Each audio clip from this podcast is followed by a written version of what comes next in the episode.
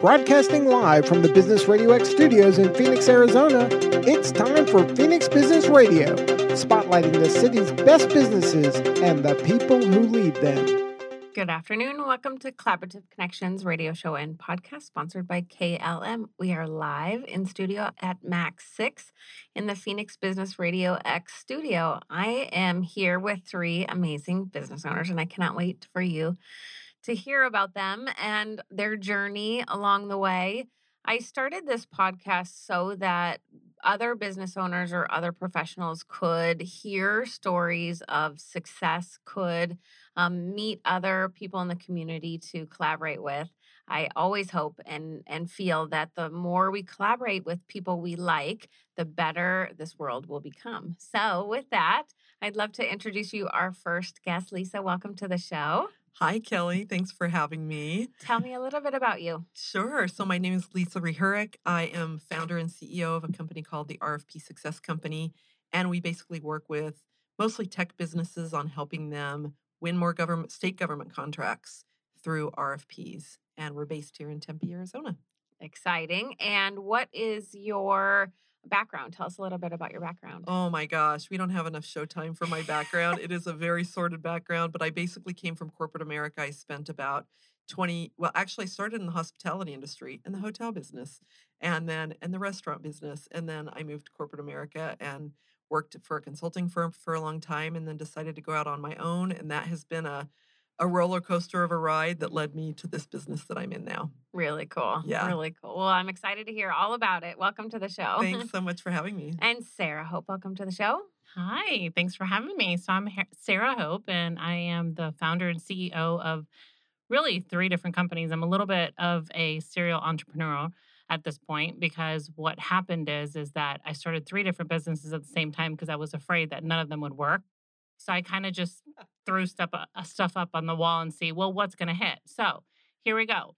One is a tiny little wedding chapel that we do elopement style weddings, kind of like the Las Vegas style. It's called the Mission Chapel. It's been in uh, Cave Creek. I just moved it over to Pioneer Museum, and uh, we've been doing those weddings for about seven years. We even did them COVID. So I had people coming from California over here to do weddings because we had like a two person limit. So we did that.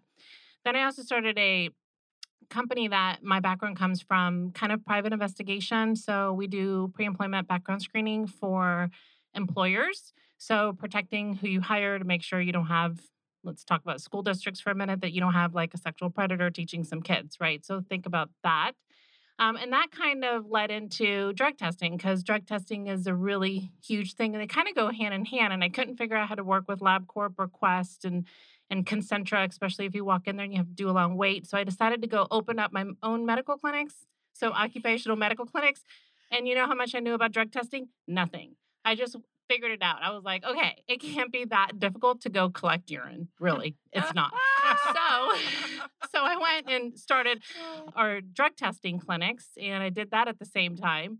And then they've kind of all evolved and grown. And then around COVID, COVID really brought in the need for the same employers that were doing the drug testing also needed the COVID testing and then the vaccinations. So we started winning contracts around um, the COVID vaccinations and and uh, a lot of the COVID testing. And so we have contracts with state and county, and we cover four different counties for the COVID vaccinations. And we still um, do a lot of that, especially with the long term care and the the communities that are most vulnerable. So that's a little bit about. I could keep going, but oh, I'm Cuban American. I literally have a high school education. I did not go to college.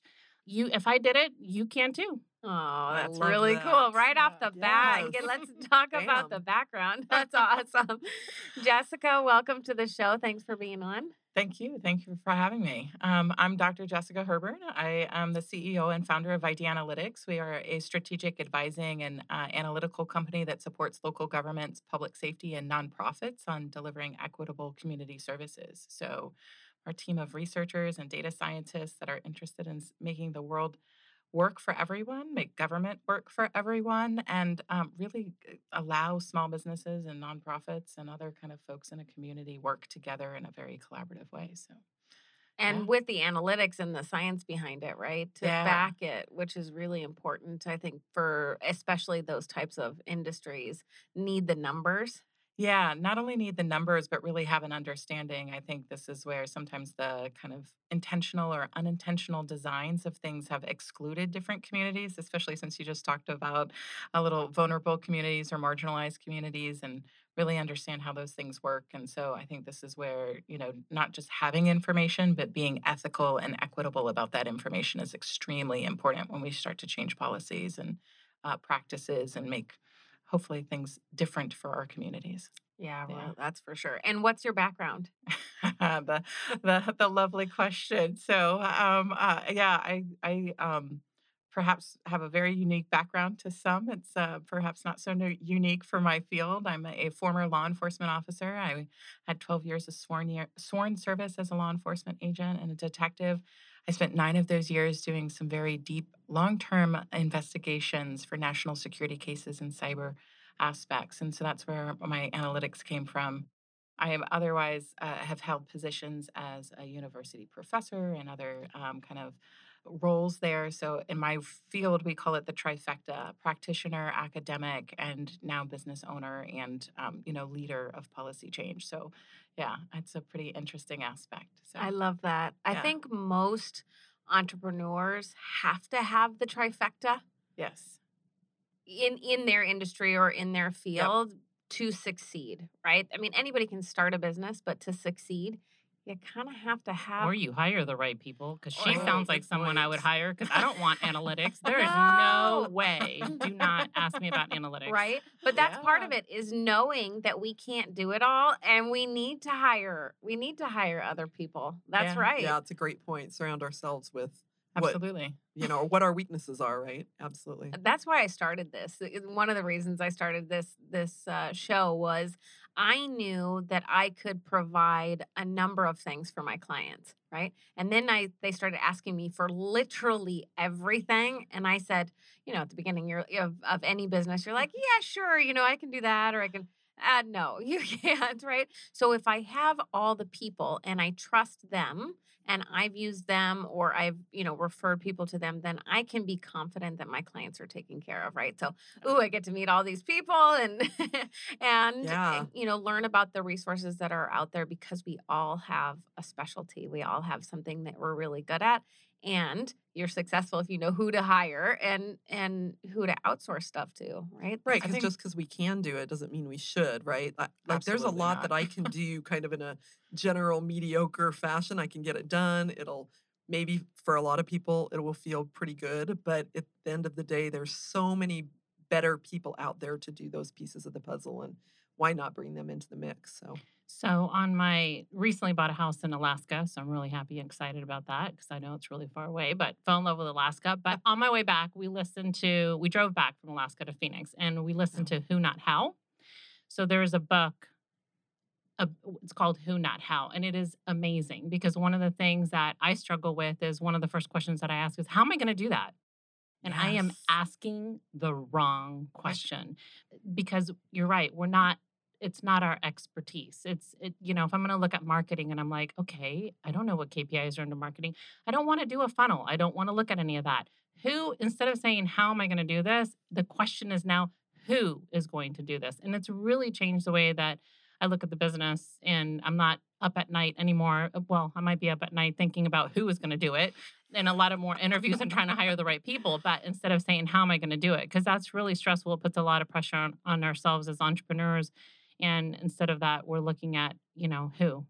It's huge. It's There's no a reason. Game changer. There's Yeah. no reason that any business owner should should do what they don't love or they're not good at. There, Agreed. there- Yeah. There's no reason because we have we didn't get into business. Most business owners didn't get into business do marketing. I'm like one of the exception, right? Like Yep. most people, there's no reason you should have to do that on your own. So it is who, not how. Yeah, I think that was one of the things that I, you know, over all these years of reflection of like, what do I want to do when I grow up? And how will I know what it is that I'm passionate about or what I should be doing? Is that I recognize, you know, in various different ways, even as a law enforcement officer, as going in through corporate, as a teacher, I always appreciated the startup and I always knew how to build the right team around me. So again, it wasn't the what what or how are we going to do this? It was I knew who I needed to have at the table, and I had a great way or various ways to kind of connect folks um, to do that. So it was the okay, we'll figure out the exact how later. It's the who do we need to have at the table to do this to kind of make this launch, and you know how to keep everyone safe in the process when it was a law enforcement operation how to keep it moving towards business objectives when it was in corporate and you know for my students it was what is their learning experience? How do you kind of get everything in line so that they can have a positive experience and move forward? And I think if you focus on that, then you'll see your projects or your business kind of move forward. But you're also talking about your corporate world. So, what happened when you went to start your own business? Because now you're having to wear all these different hats. And that's where it gets stressful. And that's when Absolutely. I started. Right. So, what did it look like when you went from the corporate world to starting your own business? Could you go hire your team initially? Yeah, I think this is where, you know, um, you try to think about what do I need the most and what am I willing to either outsource for a short period of time and what is those kind of parameters around that outsourcing versus the ability to take on that internal aspect? Because anytime you're starting something from scratch this is where you know you don't have a million dollars in the bank to just go ahead and hire the smartest folks that are perfect part of their career and their experience and they're going to have all the magic wands that you need as part of your team. Um, and so that's where the you know i think thinking through the strategy of what's necessary now what can i do in kind of incremental steps? Where are some innovative ways that i can um, you know collaborate with other businesses to do that collaborate with other uh, independent consultants that have their own speci- specialties you know just know you know year over year that you're going to grow to whether that's an in-house effort or um, uh, continue to outsource it as vendors so yeah And that is, you said something key there too. Is like it, it's like this evolution, right? Because I know when I started my business, I didn't have the funds for that, right? Right. And I had to figure out marketing and do the sales. And I'm lucky because I have background in operations and sales and marketing and all of that. But do, doesn't mean that I wanted to do it all. And I remember somebody telling me at one point, pick the one thing that you hate the most and outsource that first. So first thing I did was hire a bookkeeper because I was like, get this off my plate. I hated it. When you grow, that now I'm addicted to it, right? Now I feel like, oh my God, I've become one of those figureheads that just sits there and says, All right, how's everybody doing? What are you working on? Because I don't have tasks necessarily on my list anymore. I'm truly a CEO now, yeah right? And I look back 10 years ago and I'm like, oh my gosh, up at two o'clock in the morning trying to figure out how to work Aweber or how to work whatever lead pages or whatever it was at the time. It was brutal, but I'm not there yet. yeah. Uh, That's okay. We, that all that's okay. That that's the process, right? And that's uh, one of the reasons I started KLM was in all my other businesses I owned, I could never find another business owner that thought another outsourced or in-house. I tried both. I hired 15 assistants in my first business. Like, oh my, this is not working. You know, our medical practice, we would hire marketing agencies. They weren't doing it right. We ended up doing it anyways, right? Yeah. So Yep. why how can I be that person I wished I had in all those other businesses? Okay, I got it, right? I'll be that duplicate of a brain. I'll be that marketing. I'll be that consultant to show it's okay. We're going to start small and we're just going to keep growing. We're just going to keep growing. We're just going to keep getting bigger and you outsource what you need. Don't do your own books. That's the first thing I tell them. Do not do your own books, right? Yep. And then outsource little baby and then keep doing it and keep doing it. And then pretty soon you have your first assistant. And I promise you, you will make the money to pay for that assistant. That, you know, because you're like, oh, this is making my life easier. Okay, what else can I do to hire the next person? Like you said, now you're addicted to it. Like, oh, how if I can make Totally. one more big deal, then I can hire somebody else to do those other things. It is. It becomes a, a part of the process. Anyways. I think that's one of the challenges too, as you as a business owner and when you're growing, it's like learning when to delegate and when not to delegate. Because Mhm. sometimes, even if it's something that we dislike, and we're like, "Oh, that's the thing I have to outsource," uh, sometimes that might not be the best. Like, yeah, it's off your plate because it's painful, but how do you?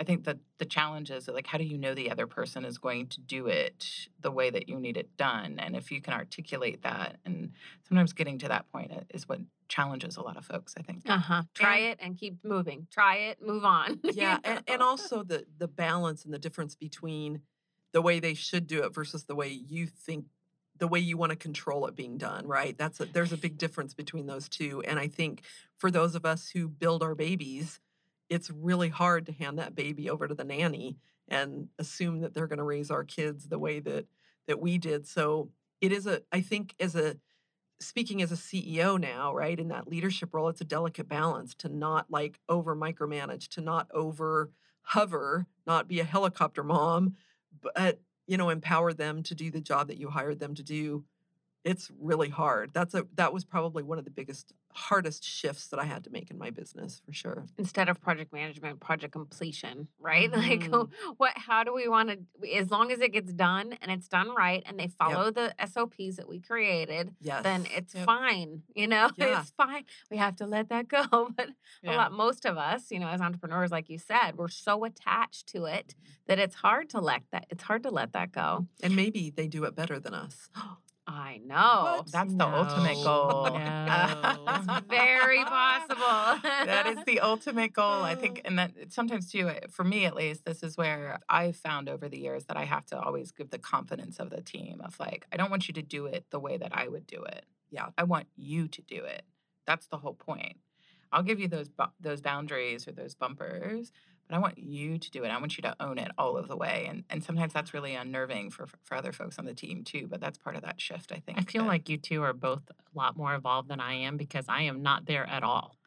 no No, no, no, no. I want to control the process. I want to control, and that's something that I am working on, but super difficult. And then when you have, when you put and have this whole fear of betrayal, so you have someone that, you know, that you really entrust and they leave you for whatever reason, right? And then you're like, oh, do I want to pour into that next person the same way? So I think that that's something that's really prohibiting me right now personally and getting through that mindset.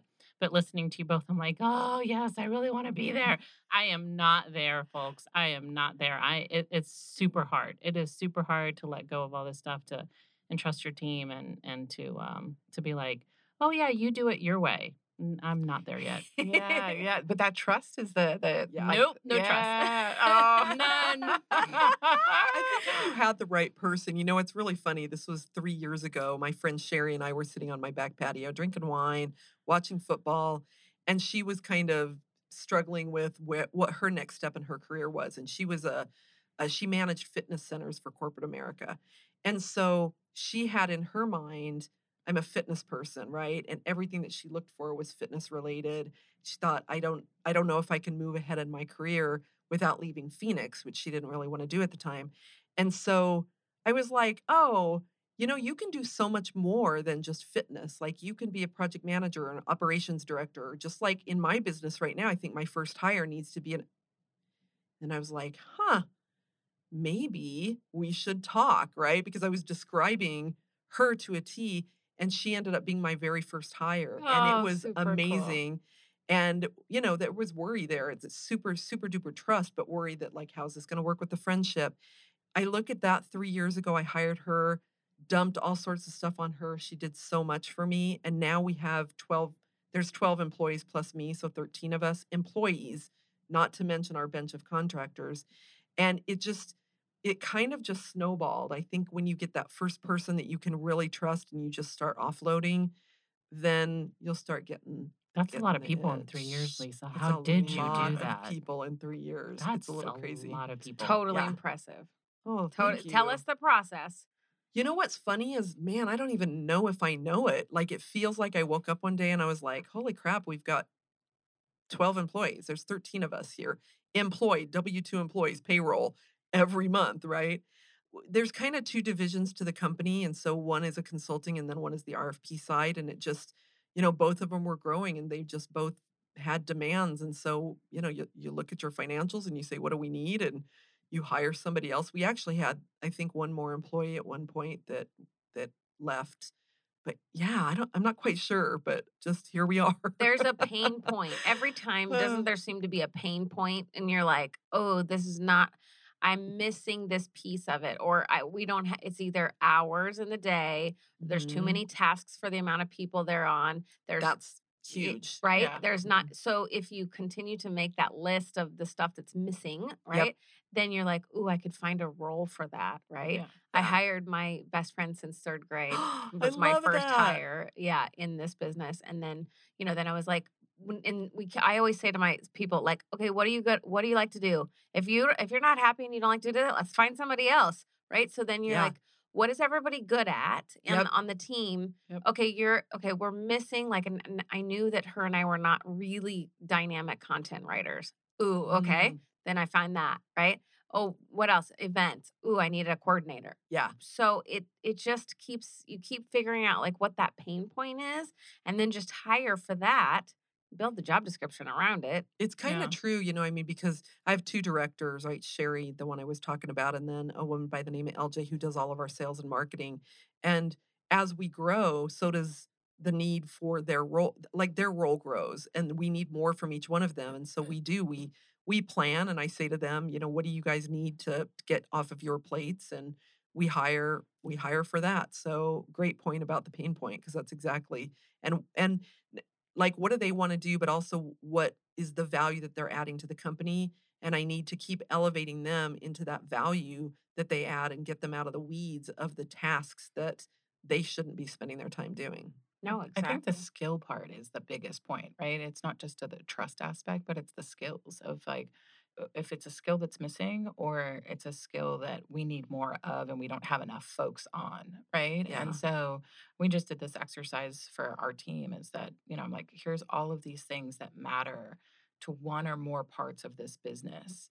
And how would you rate yourself? Like, what do you think is your strong point? What are you interested in? What are you not interested in? Like, I, I want you to be as involved in your professional development as I'm going to give you tasks to do things because the business is going in that direction. And I think that's a very different approach for, you know, employers or other folks to go through because oftentimes we think of, I need you to do X, I'm going to hire you to do X. And then whether or not you achieve that or you're good at that. And then, then we're going to judge your performance on that. And this is the, for my approach, it's the, here's the skills I need you to have. Here's the skills I'm willing to invest to grow with you, but I also need you to have some intellectual interest and kind of go through go through there. And that's where you I think have some really dynamic team aspects and Yeah. ability for a team to help. So doing those skills assessments I think are really important for folks to think about. It's huge. It's and using all the assessment. There's so many out there to And it be doesn't able have to. to be complicated. No. It doesn't it doesn't have to be some official. It's like literally here's all the things I'm writing RFPs yep right? Here's all the things that we're asked for. That here's the, I look at an RFP. I'm like, oh, I'm I'm not sure if I'm really going to be able to go for that. I don't have that on my team, and you know, and then I'm like, well, if I keep seeing RFPs that need this, do I need somebody on my team? Right? It's the it's the it's not that how am I going to restart my career at this point? No, no, no. I'm going to hire. It's the who that I need to bring in there. And so, yeah, that's where it's the, and then of course, every time I see a RFP come ac- across or somebody else is asking for a skill set, I'm like, wait a minute, I think I have somebody on my team that has those skills, or that's I can great. give them that ownership and that nugget and it speaks to their strengths and they run with it. And then that's where the kind of both trust and uh, collaboration kind of builds from that too. So, yeah. Mm, I, sure. uh, I really struggled because we went, it was, I want to say three years ago, we hit a million dollars in revenue. But the last two years, we've hit over 4 million. Wow. So we had really rapid growth. And in that rapid growth, I took a lot of the positions that were the leadership positions because it was just so crazy busy that I couldn't stop what I was doing.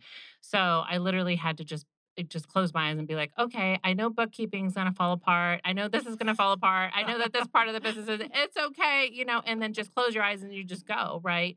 And so now it's like backpedaling and I'm listening to you girls talk about, you know, talk about what we should be doing, standard operating procedures. Let's face it, sometimes we just don't have time to do that.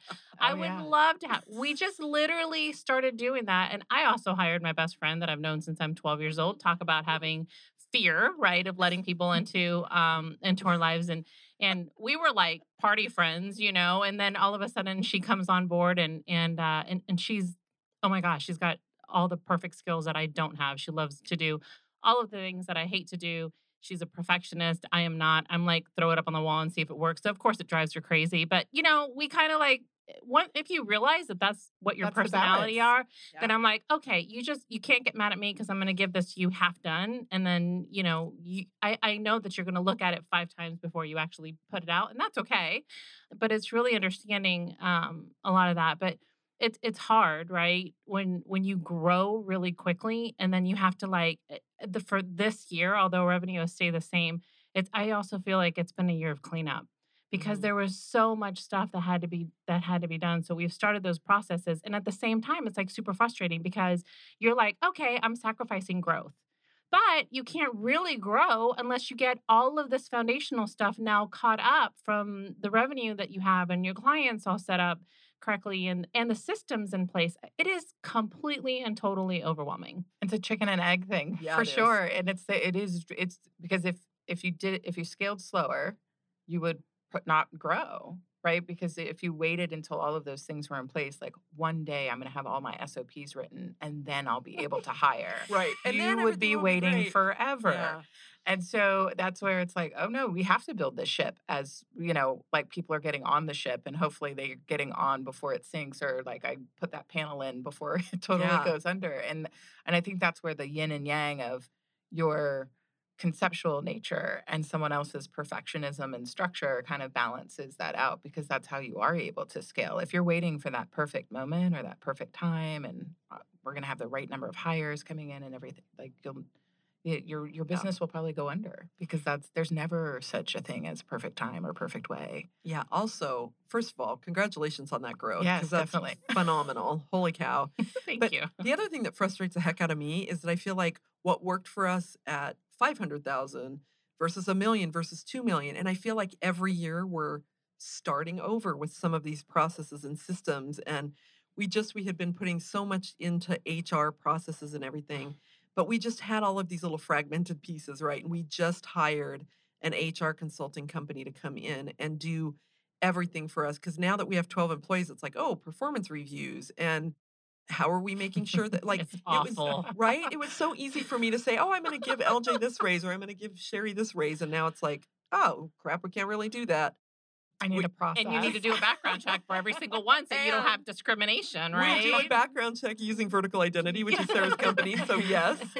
But yeah all of that stuff changes and i feel like we've got all these sops but now we're in the process of having to kind of look at them again because things have changed and making sure that if sherry's unexpectedly out of the office for two weeks who's her backup we didn't have backups before now we have them so just feels like new level new devil right every time we grow which is fantastic the frustration kicks in That's okay though. If you if we change our mindset a little bit to think you did grow. It doesn't have to be monetarily. Mm. Yeah. great point right Why, why do we consider growth only to be in numbers? You locked it in. We have a CFO team that drives those numbers into our brain every month. no, Um, no, but I mean, as the CEO, In a good right? way, in in our still. right in our goals, in our brain, then we should say like that. My my phrase for this year was locked in. I needed to get systems locked in. I grew because I did. Yeah. Right. So if we just changed it a little bit, just change the mindset. Yep, we did. Our business is growing. I think the qualitative researcher in me is like the these you're right the numbers are great right? Like and and trust me you should be celebrating with those numbers Yeah. right? But there's the what else what else matters? You know are my people happy? Do they want to come to work? You know is it difficult to manage them? Is are they motivated about things?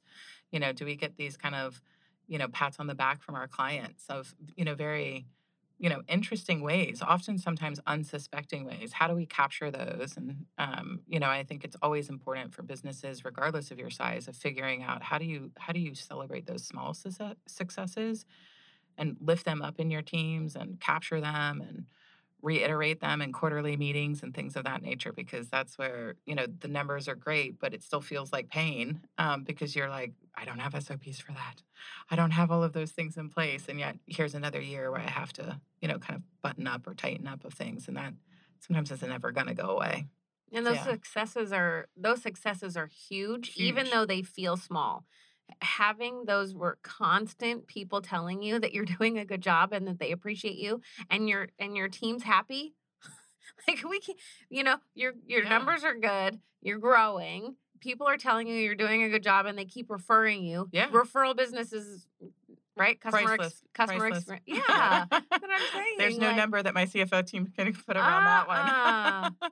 and I don't have a, a, a you know CRM that manages like what's your lead generation and your pipeline and all of those types of things. But it is the like, hey, if you've thought about me, you were in a conference this week and you thought about my business and you you know you called me at the airport or you know you're you're pushing somebody o- over my way, like I'll take it all day long. Um, because that tells me that that there's something value out there on the market, and that's that's going to continue the value of the company. It's huge. It's Yeah. huge. All right, we're gonna go backwards a little bit.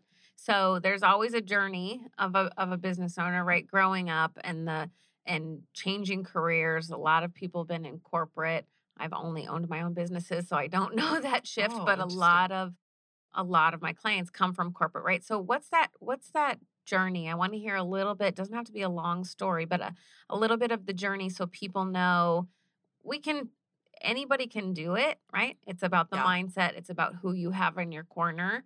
So, what's that? Tell us, Lisa, I'll start with you. What's the journey? You know, what's the why or or how did you get here? You know, the interesting thing about my journey is that it's extremely happenstance. So I've never been anybody, I've never been somebody that knew exactly what I wanted, which used to stress me out. And it's one of my biggest whys is that I want to follow the path for me. And it took me a lot of years to get to the point where I wasn't trying to follow what I thought was right or what society was dictating. And where that benefited me in my career is that I just happened upon a whole bunch of stuff. I was in the hotel business, restaurant business. I decided to get out of that and go back to school for court reporting, which is super odd. For anybody that knows me, even more odd. I got a call from a woman whose husband was looking for an office manager, and I was like, okay, I'll go talk to him. And made me an offer. And I ended up staying at that company for 11 years, and I had a a bunch of different positions just because I did a great job. They kept finding new things for me to do. It was very entrepreneurial because it was a small, a small subset specialty practice. And then one day, that same guy called me, and he had left. Called me and said, "I want to start some businesses. Will you come and be a partner with me?" And I was like, "Sure." And so I did that for a few years. That that relationship got very toxic. That whole partnership and those businesses, and I just decided, "What the heck? I'm going to go out on my own." I had a a large company that was willing to hire me as a subcontractor, so there was a little bit of a safety net there. I never really thought I want to be a business owner.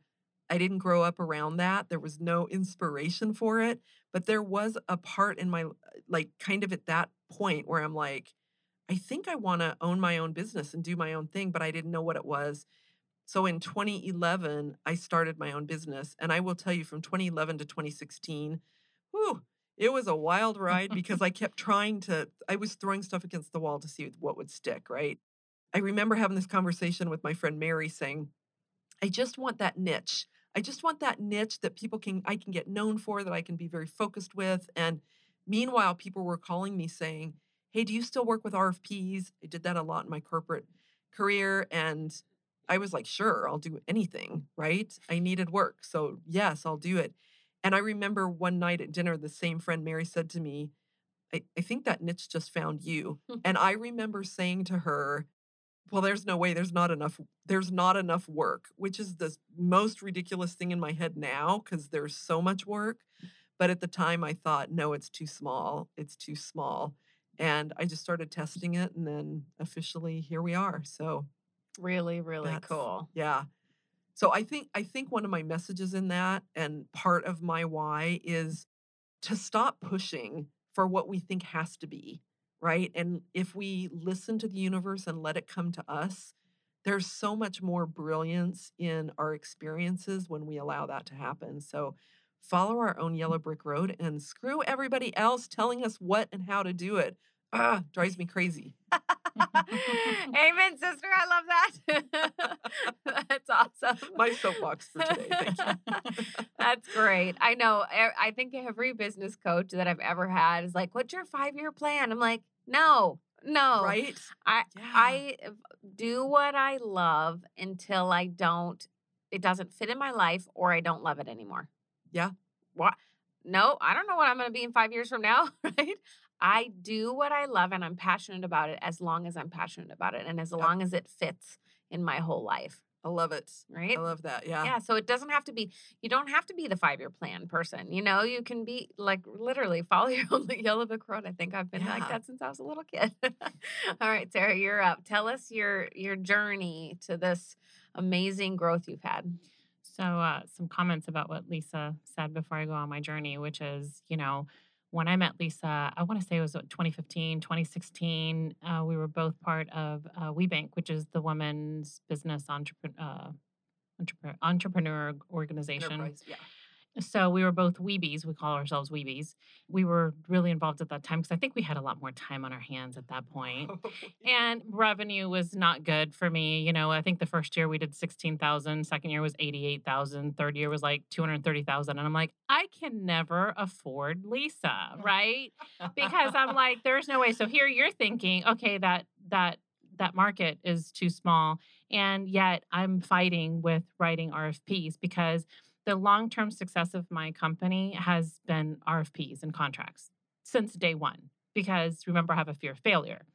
If you mm-hmm. have contracts that are going to be paying you and you have business that is always going to be coming in because you're winning those contracts, then there goes that fear of failure. And you have the foundation that you're going to be able to run your business. So you can grow easier for me in my head, right? I'm like, okay, it's easier to grow because with my fear of failure, I'm like, no matter what, I'm, I'm going to have this foundation, right? So earlier this year, I've been chasing this contract. It's my third year, my third time chasing this contract. It's with a with a cooperative called Mohave for background screening, and we already do some of the school districts here in in Maricopa County, and it covers like 350 agencies, right? And I and I have tried twice before, and I have been like shut down, like immediately. Maybe I was too young of a business or whatever. So this year, again on my way back from Alaska, when it comes back. There's a lot that happened on that trip, but uh, it was a long 3,500 miles. So there was a lot that happened. I'm like, drive. it is a long drive. I was like, I, when it came out, I was like, I'm, I, Lisa's gonna help me. Lisa's gonna help me. And I have to tell you, she's she's not cheap, people. She but she's worth it, right? Yeah. We freaking won the contract. Yeah! I was so thrilled. And I just had this feeling, you know, that I was just like, what the heck? I have to give it my all because these are the types of things that, you know, for the next five years, it can totally transform my business, especially as the economy is changing. You know that school districts are always going to be doing a background check on school on teachers. You know, you know that any vulnerable population is going to be wanting to do a background check. So that was a huge win for us. Lisa, I mean, thank goodness for our connection Yeah. after all those, uh, you know, years where it comes and we've stayed in contact. So it's been super cool, super cool journey. So I'm really excited about that. it doesn't start till the end of January. So I'm preparing my marketing and all my analytics, which I hate, but eh, whatever. With the face. yeah. So um my journey. So, you know, I had um I've been married a few times. I'm not going to say how many, but in one of those marriages, I had uh, I was married to someone that was an entrepreneur, and um, I really learned a lot from him. And he had a um, when the internet was just coming out, we had a small internet service provider. Okay, so this was like I'm dating myself. This is like 1995. Okay, and I just learned so much about entrepreneurship, and then um, I loved it. And then um, I have internal validation issues. Okay, so I don't need external validation. I have internal validation. So I have to be proving my things to myself all the time that I'm good enough for myself. Maybe it's because the story I tell myself that I didn't go to college. I mean, I listen, you first thing that you said was Dr. So and so. I'm like, okay, that makes me feel like this big, you know, because I just didn't. And that's ridiculous, right? That's mindset. That's not a reality. Right. So, you know, you're going through this journey and then you have your, after that we got I got divorced from that relationship and that internet service provider in the in the 90s. And then I went to SafeZone, which is corporate banking. I did really, really well in corporate banking. It was a lot of fun. But then so much of that changed because banking centers freaking changed. And it was no Mm. more, it was no longer about relationships. And I just craved, I craved, I was like, I'm a single mom. I needed the I needed the security. I needed the income. I needed the revenue. I needed the health insurance. But secretly I wanted to be an entrepreneur. So the minute um, that I got married again and I was financially secure, I hopped on board and then I dragged my uh, current husband Jason with me and and it's, and trust me I am not the easiest person in the world and thank God for him because we're totally opposite. so he has been my biggest support and it's been 7 years and it, and it's so hard cuz we're together like 24/7. So so that has been, you know, our journey when we started. I mean it was like it was it, it my whole thing is I wanted to have control. I am a control freak. I am not going to lie. I want to be able to have the self validation of success. And I think it probably comes from my childhood for whatever reason. And that has been.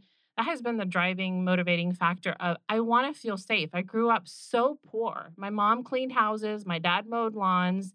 You know, they didn't even speak English. I grew up going in Orlando to Bay Hill and, you know, and seeing these beautiful homes. And then I'd be like, I want to have a home like this one day. And then I had no help growing up because my parents didn't even know how to look at my report card. So, of course, I was like, I am going to figure this out. So it's just been this driving fire that I constantly have. And it doesn't go away with success. Like, if you were to look at me now, people would be like. You're okay. I'm okay, right? But uh, but I'm not. I'm like, I have this whole thing. No, I'm not gonna be okay. I'm gonna lose everything. This is so ridiculous, right? but it just doesn't ever go away. The fire doesn't ever go away. But that's what keeps me going. And I absolutely love the journey. It has been the most magical. It's taken me outside of every comfort zone that I have, and it still does today. And that's what I live for every day is just that journey of being able, being able to to create. I'm a true visionary. My husband's more the integrator. Uh, we follow the traction and the EOS system in our business. Yep. We have all the meetings and all the stuff. So we're like the perfect match. The universe brought him to me for a reason. And and my best friend now coming into my life and help us get to where, you know, it's a journey, all of us together. So it's freaking cool. It is very cool. It is hard, but the rewards are there. Really cool. What a cool story, right? Coming Yeah. from coming from nothing and that driving you to have that power. And now that's what I'm trying to teach the kids. Like it doesn't matter after high school, I'm fine. You want to go to college, go to college. You don't want to go to college, don't go to college. Do what you love. Do something. Do something to Do make something, yes. do some oh that's that's like a no option. You're like i don't care what you do do something. Do yeah. something. um, but it's okay. You don't have to go to like my son's like i hate school. That's okay. Then he's learning a trade with his husband you know with my husband. He's he's one maybe wants to be a fireman right? You can you can still make money and you can still what you do what you love right? And what you're passionate about as long as you know you can do it as Well- long as you have the mindset and the people around you to push you to to to that. And I think it's becoming much more acceptable these days than when we, because I'll age myself with you, Sarah. you know, back back in the earlier days, it it meant a lot more to have a degree, and I think now that perspective is shifting. And Sarah, you said something that I thought was just brilliant, and I want us all to remember it, and everybody listening to remember that this is mindset; it's not reality, and those are two so different things. Like it is crazy to me how much our mind can really control stupid stuff. Like the stories we tell ourselves and the things that our mind, the tricks that our minds play on us that have nothing to do with reality. Like, Agreed. There's Biggest shift that I have made in the last four years is yeah. everything from you're not good enough, you're not worthy, you're not pretty enough, you're not this enough, you're not. And when I realized that I, that inner voice was constantly telling me all of these negative, I was like, okay, that's it. I'm going to focus on abundance. I can do everything. It, you know, and everything positive. You're beautiful. You're great. You're smart. The money's just going to flow in. You're not going to struggle, you know, and because it was even like two years ago. Not that I go to the gym every day, people, but you know, I'm going to the gym and I'm thinking, why am I going to the gym? I'm not going to lose any weight. That's ridiculous. We need to stop Yeah. doing that. That, and I don't even think that we realize that we're doing that. And the mindset change has been life changing. It Yeah. is For me. is. I'm sure Yeah. my kid, uh, kids get so sick of me telling them you're smart, you're beautiful before they go to bed every night. You know, you're all like trying to get them and and the mindset. It's like you can do anything. I promise you. And my son, I love it. I'm like he's listening. He's 17. Comes to me the other day. He's like, um, "Mom, let's watch this show, this thing together on YouTube. It's called "To Dear My Future Generations." I'm sorry. Have you Oh, have you seen wow. uh and it's a guy, he's a poet, he's a rapper. But anyways, he he talks about mindset and he talks about how toxic it is.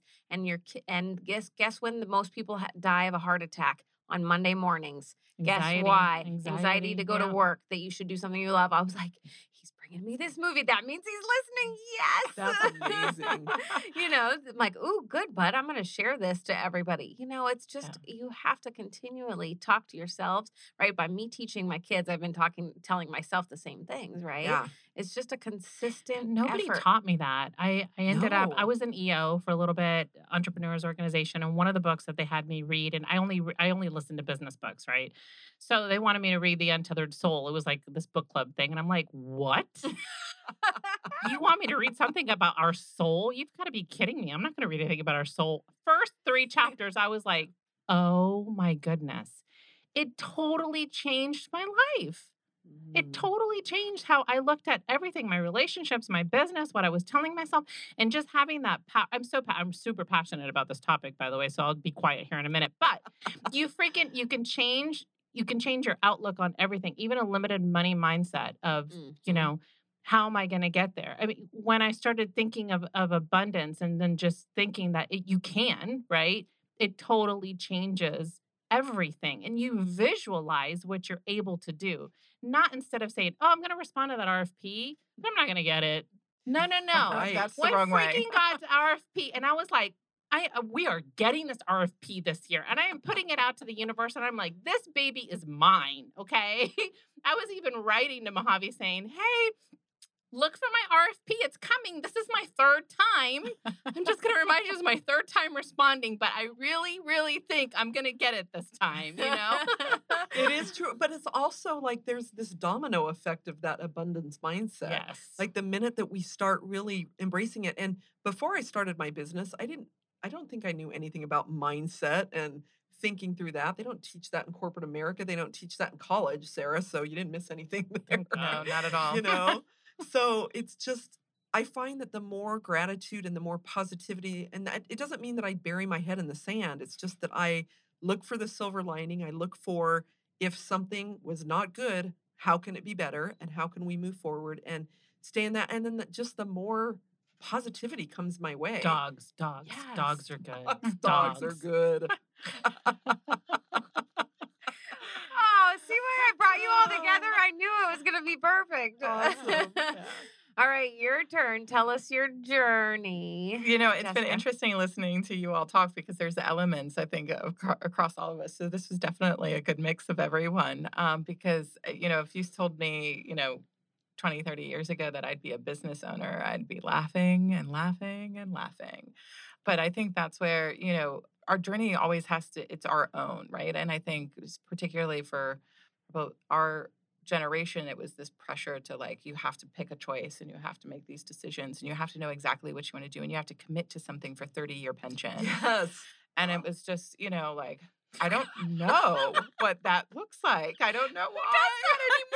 Anymore. And who does that? Like, well, I mean, obviously, there's a large majority of the generations that have done that. So it's it's and it's been lucrative for the for the world in which they grew up in, but that's not the world that we are in now. And and and we're in this kind of in between phase of that. There's still some 30 year pensions out there that are perhaps pretty lucrative and beneficial, but there's all this other flexibility. at economy? things. Yeah, Yes. yeah, Yep. absolutely. So yeah, so I don't know. For me, um, right. I, I went to college at 16 because it was a way for me not to get pregnant or end up in jail. Wow. It was, you know, education for me was the way to change what was the inevitable path because there wasn't a whole lot kind of forward thinking or you know guidance or other types of things and that's not anything against uh, anyone and who's knows me that might be listening to this but i think it was the reality of if things didn't change the outcome was going to be very clear um, and and so i think between maybe just a little bit of fail safes with some family members. Um, I'm a product of the foster care system. My foster family, who I just saw um, a couple of weeks ago, you know, kind of keep me grounded of of knowing like, hey, this this could have turned very very differently for you.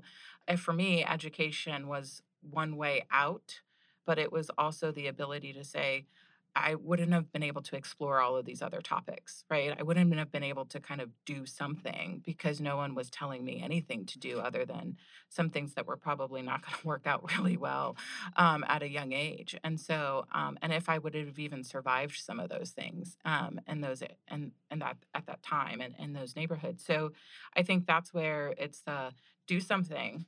College may not be it as an overeducated person myself um, and you know and the list goes on i think that's where even my goddaughter today i'm like you don't have to go to college but you have to do something and you have to figure something out and and it's okay to not like it after you do it right because Yeah. Mhm. my journey has been full of i guess what you would say is failures if i had that that mindset but it was really just the whole things of like Mm-mm, not doing that one again like like whoo uh, i made it it's a little thin there um, and so I think like those are the things that it's you know, and there's some very clear lines of like you know maybe I did take a certification class or I went through some boot camp and I'm just like never will I ever ever want to do those things again. Um, and so that's that's been the journey of figuring out. It wasn't the mindset of I'm going to own businesses and I'm going to do it this way and I'm going to you know have this value add or this this other thing. It was the I'm going to figure some of these things out. I'm going to use various pathways to do that. Uh, for anyone who knows me, would be like, oh, she did what? She was an officer? like that? She should have been on the other side of that door. Mm, you know, there was some there was some sketchy moments. Um, and my, and my foster dad still tells the story, somewhat embarrassingly, 30 years later, that you know of like trying to find me in the middle of the night where I shouldn't have been in the middle of the night kind of things. And so you do kind of think through like what is it about the mindset that says I'm going to survive, I'm going to make it, I'm going to figure these things out.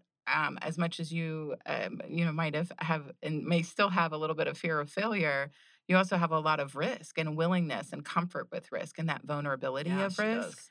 That it's like Love yeah and i think that honesty with yourself in the process is is what kind of keeps us all going. So i've had a, a lot of folks ask me over the years you know especially since i'm one of the folks in my family or kind of immediate circle with college education and teaching and stuff and they're like what should i do? And and i'm the first thing out my mouth is like well why should you be in college why are you there? If you're there because someone else is telling you to be there, then maybe that's not the reason you should be there, Mhm. right? But here's the reasons why I think you should think about college or I should you should think about different education.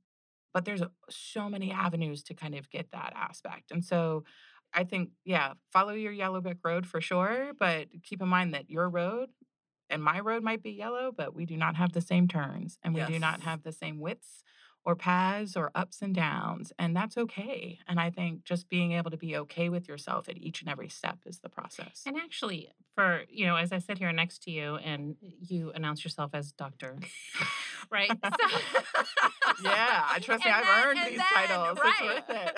No, no. yeah, yeah. But, but here's the thing, though, is the story we tell ourselves about that, right? Yeah. But we don't know. I don't know your story. I only Mhm. shared a little bit of your story. And what does that do? Is that breaks down barriers, right? It's like, okay, look at your story. Look what you've done, right? Because so many times, what do we naturally do? Oh, she probably comes from rich parents, you know? They Yeah. probably funded.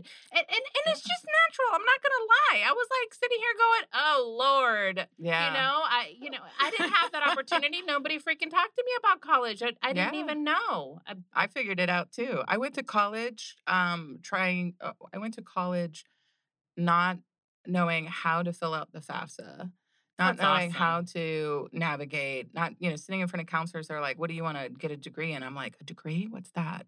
Is that why I'm Wow. here?" Um but and I think that's where, you know, I'm very and I've had some full circle moments over the years is that I'm very thankful of the people who maybe saw something that I didn't know or didn't see. Probably too young and dumb to really see those things because I think you only start to realize those things way after 40. Um, that you're like, oh, I agree with that. talking about all that time. And like, boy, was I ignorant to paying attention to it. It's beautiful and- though. It's such a yeah. beautiful journey. Yeah. And I think that's where it's just like there's a there's some patience that has to happen. Although it sounds like all of us are not patient people in No. general. Entrepreneurs, Um, probably not. No. um, but that's where we kind of trait. like remind ourselves of the patience of of things. But then, uh, yeah, I think it's just knowing like I, you know, whether it's the passion that drives you or the I'm going to figure it out, I'm going to self validate for myself, or definitely there is some points, and there's probably still some f- folks, and, you just you just did that so you can prove them wrong. And I'm like, "Hmm, maybe, maybe not. I'm not sure. I don't really talk to them to know whether they think anything about me these days. But I do know this is that I wouldn't change anything about my journey. Mhm. I think my clients and uh, my team recognizes that journey as an authenticity that I can't replace, Yes. and I will own it all I day love, long. I love you more because of that. I love you more. Well, and you know what I find is interesting? So I grew up with an, an educator as a father. So education was very prevalent in my family and I rebelled against it, right? So I'm Mhm. listening to you guys and talk about your stories and we all came from very different backgrounds. I was education was very much expected and pushed on me. Mhm, me too. Um, but we all we all have had some of the exact same struggles, right? Like we all still struggle sometimes with mindset and believing that we're good enough and believing that we can continue to succeed or what, you know, what's next and being being afraid of things and all of that. So, you know, I love that you were like, I admit that sometimes I judge and we all do. That's human nature, right? Mm. And it's just a reminder for me to say, huh, let's just Lisa, stop stop that snap judgment because no matter where somebody came from, it's still the journey. To your point, Sarah, right? The journey is the the magic of everything that we experience. And uh, not making up stories in our head about what we think is happening in every single aspect of our life. And yet, as much as I've pounded that into myself, I still catch myself doing it. But at every least single I day. Every yeah, I catch day. myself. Mhm. But Yeah. it, but yeah, but we do it everywhere e- ev- with everybody and everything and we we we're better human beings when we stop agreed. Agreed. Definitely. Something else you said too, Jessica, is you said something about um, trying something and it being okay that it didn't work out.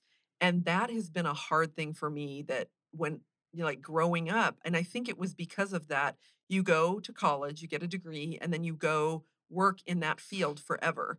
Yeah, you don't that's shift. not actually how it works out. No, I mean, it does for some people. It did for my parents, yeah. it did for my sister. Yeah. And so I'm watching this as my role models thinking, I can't start and stop and start and stop, which I did a million times and always felt like a failure because of it and always felt, frankly, like there was something wrong with me.